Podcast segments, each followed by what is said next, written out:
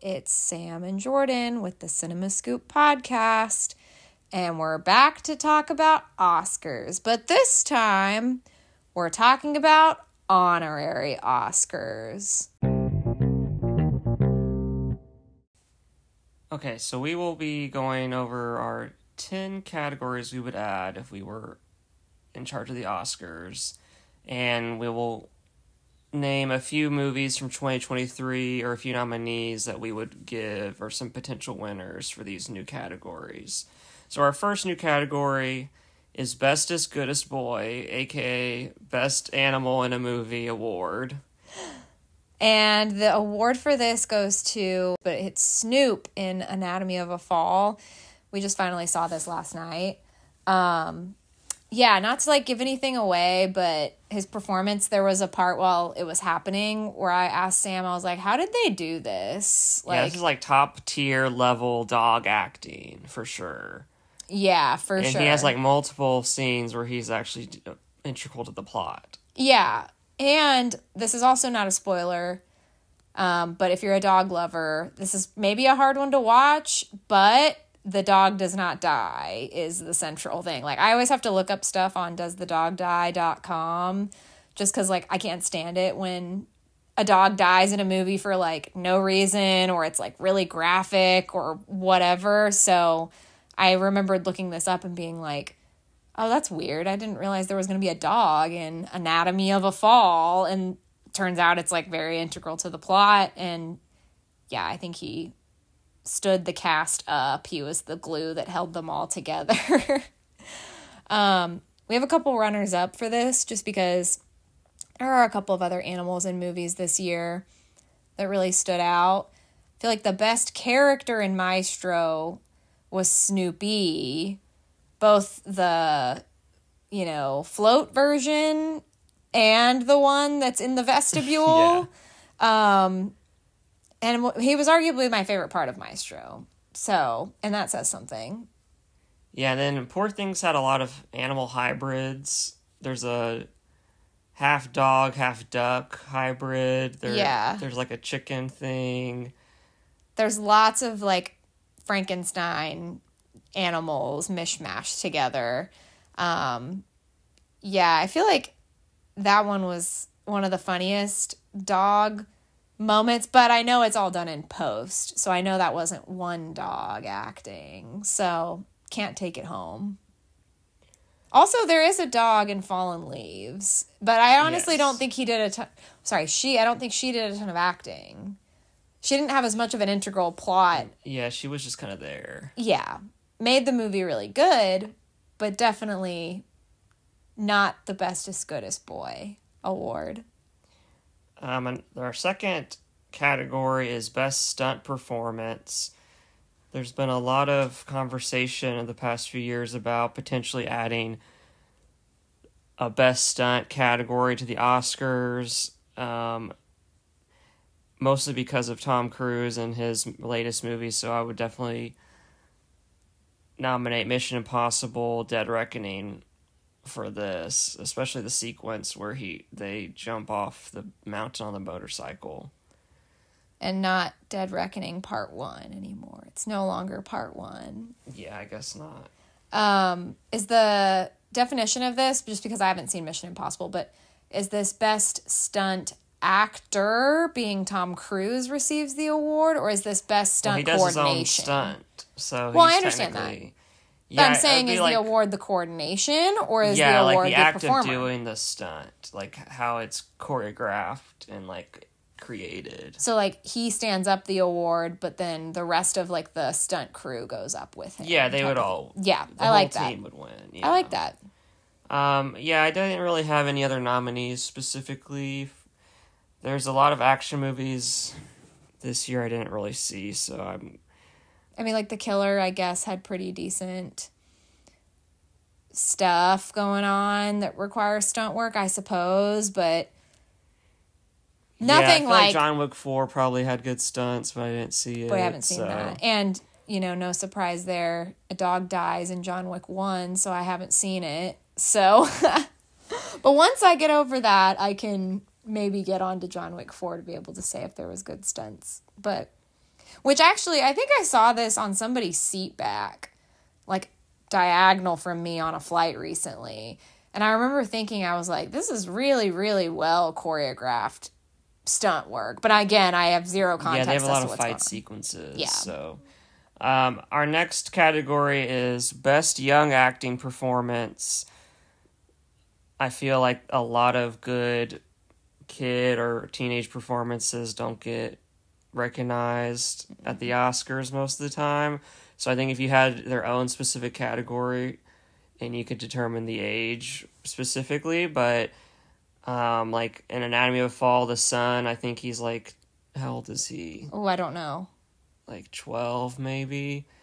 Maybe 12, But 12 or 13. He's really good. Um, you mentioned the two younger leads in past lives when they're Yeah. kids at the beginning. yeah. Those are all very good. And then like the thing i think that's important with this is that like the actor themselves has to be under the a certain age. Like it can't just be somebody portraying an underage person. Like bottoms with the Ayo Edebiri like that doesn't count because she's not underage. Like it specifically needs to be an award that recognizes like young actors and actresses you yeah, know what so i mean someone like Dominic Sessa in The Holdovers, he's was 21. this wouldn't count. So he would probably be just like a little bit too old, maybe, even though he's playing a high schooler. So uh, yeah, like I'm thinking more like younger, like so like Knock at the Cabin has a little girl who's pretty good, and Yeah. then Fallen or uh, Asteroid City has a lot of kids as well. But like not one standout performance. Not like in not like in Anatomy of a Fall. He's like arguably a supporting actor in the entire movie and has like a huge character arc for I don't know how old the actor is, but for a 12 and 13 year old character, you know. Yeah, so the next one is best ensemble cast. And I think this is up for debate as to what ensemble can be defined as. One could say it needs to be at least three.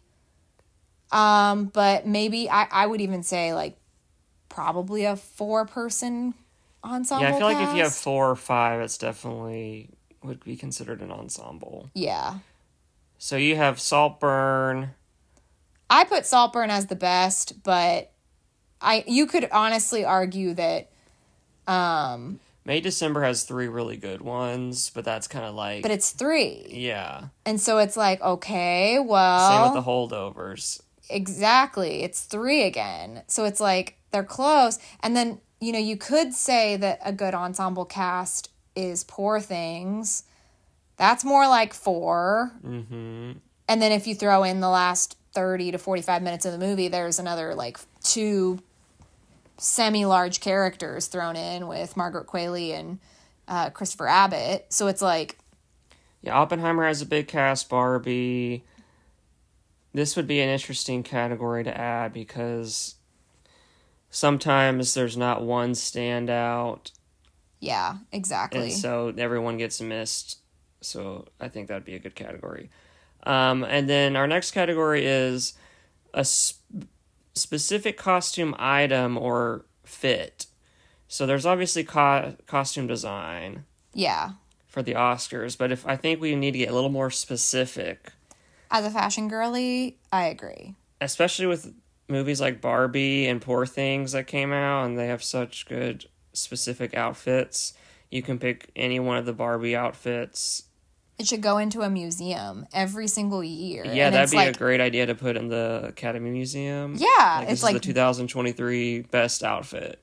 yeah, like the best fashion piece. And it could be the entire outfit, it could be a singular piece. Like, arguably, if we could go back in time, the year that ended the Harry Potter franchise, they could do Harry's glasses. It's like, duh. That had Or to the be- sorting hat. Or the sorting hat. Like, you know, like there's all these random fashion pieces or like motifs or icons that you could like eventually have in like a museum of some kind. There's also a lot of movies that just have really good hats. So, like Oppenheimer's hat yep. would have been a good one. Yep. Um, I mean, you could arguably say any outfit of Barbie's in the Barbie movie. Um, you know, I feel I feel like her cowgirl outfit became like the quintessential Halloween Barbie outfit, the gingham dress.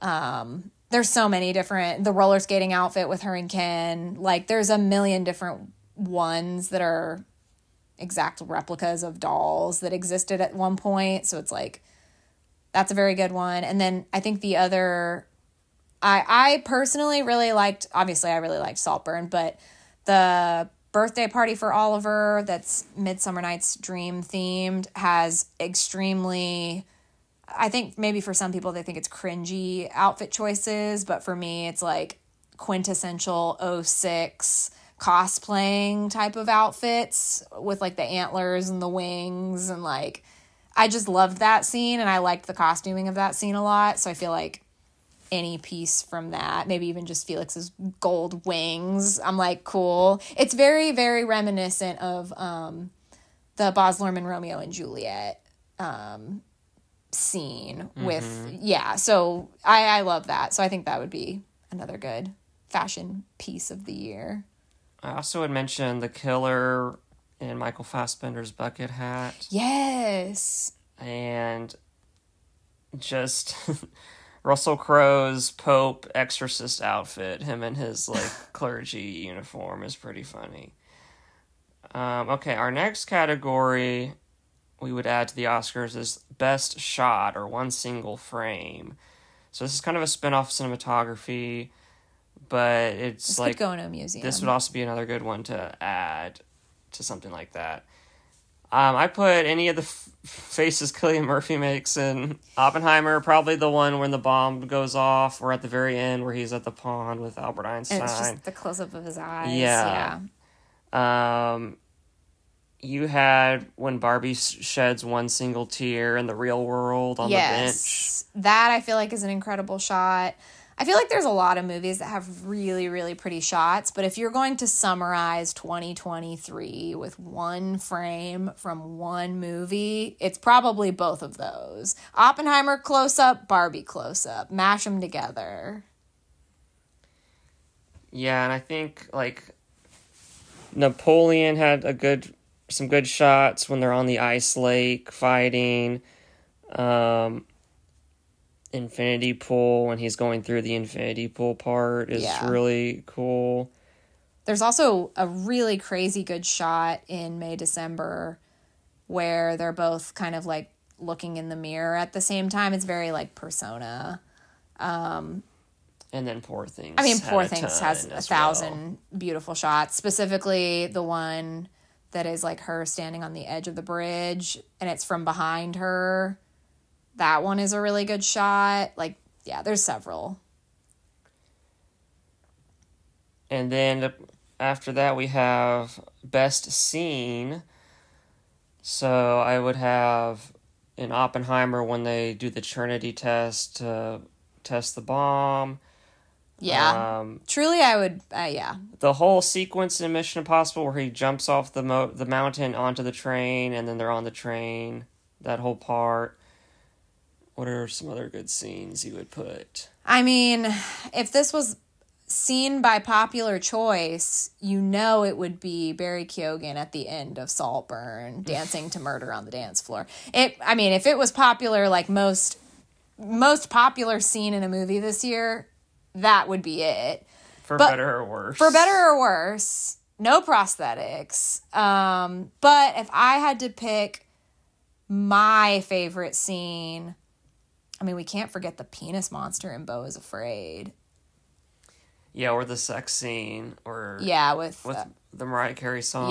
Yep. Yeah. Honestly, I also think another really good scene is the chase and holdovers. That part is so funny with the oh, way Paul yeah. Giamatti runs.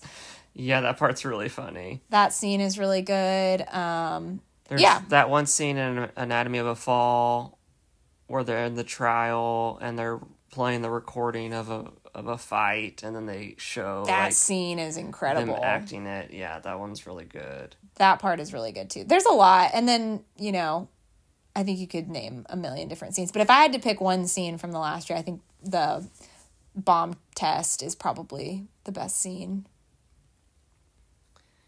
Our next category is Best Directorial Debut. This one I had two people to mention. We have for Rye Lane, her name is Raine Allen-Miller. And then for Past Lives, Celine Song. It's going to end up, if we were to actually have this award, it would go to Celine Song very easily. But it's definitely worth noting that, like, the director of Rye Lane, it was their very first movie. That is kind of crazy. It's crazy to think that somebody could have a first movie and it be popular at all. Like, yeah, for like Celine Song, her first movie ever is nominated for Best Screenplay That's and crazy. Best Picture. Yeah, that's awesome. Can you imagine that? Like the first thing you ever do, they're like, by the way, it's the best. Yeah. I love that. Um, our next one is Best Needle Drop Song.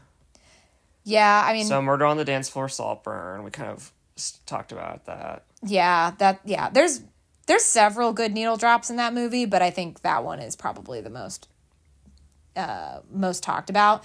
Um, but another one that's really really good is when they start playing Avril Lavigne uh in uh Bottoms. That is probably one of the best like at the moment it happened, you just like it's that moment of like we are so back. Like you're just like so excited for like what's happening in the movie and it's like the perfect moment for them to play like a very angsty song like that because it's like not all that serious of a movie, but it's like the one point of like kind of emotional depth, but even in that like emotional depth, it has to be really campy. So it plays Avril Lavigne. Like it what's better than that?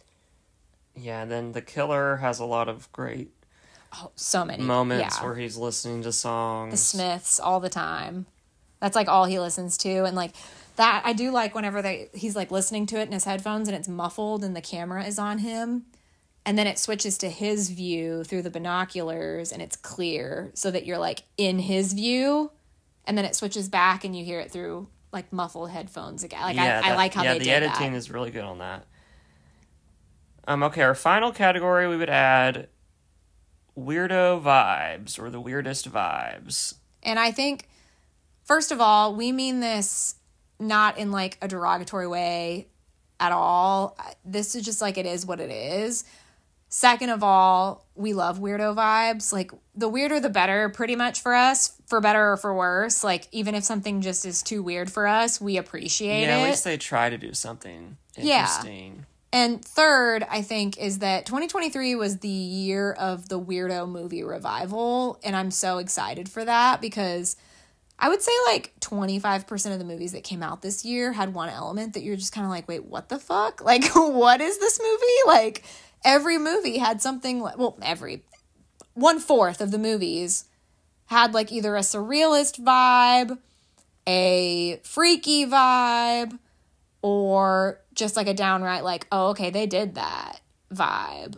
Like there's just so many examples of this. Like obviously the most talked about one in like pop culture right now is saltburn but the one that gets forgotten a lot is Beau is afraid. That was the first like you're not really gonna believe what you're gonna watch in this movie because it's a really fucking weird movie type of like marketing campaign Um, We also put Infinity Pool, which again, the sequence where he goes through the Infinity Pool is really crazy.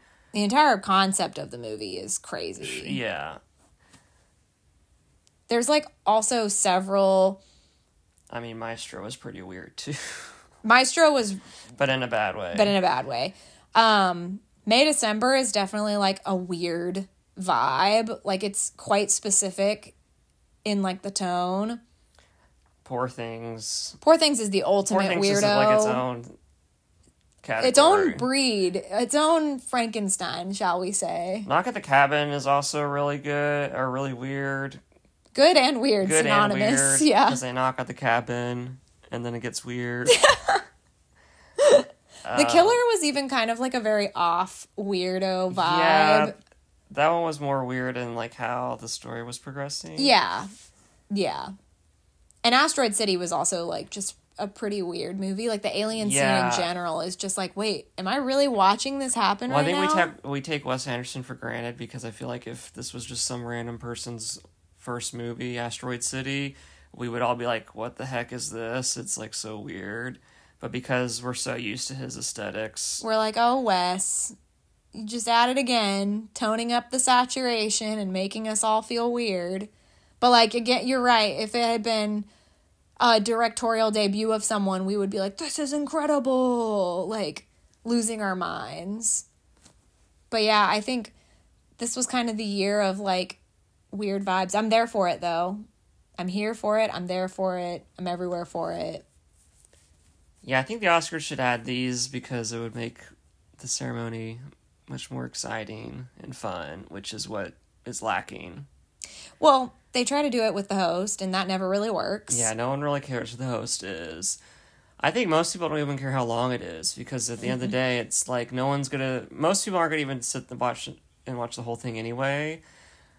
They'll they're just gonna watch the little snippets of who's who won and Yeah. their speech. So, I think if they just added more fun categories, And like it cou- would make it better. a couple of the categories that we mentioned, like we said, could be like easily commodified in some way into a museum. And then it's like, okay, now you have like a following for this award. And now you're going to have a viewership because people want to go to your museum where you just store the item. And like, I'm just saying it's a good idea. That and like the single frame would be really cool. Because they could also put like the cell of like the footage above it. Like that would be so Yeah. cool. Um, there could be like, you know, a place where you go and you can just pick any year and watch the scene from that year. And it's just like this big button panel. And it's like you can watch this the best scene of 2023 and it's just like a 2 minute thing. And you have a completely out of context just, you know, moment that makes no sense if you haven't seen the movie, but it's cool to be able to just do that.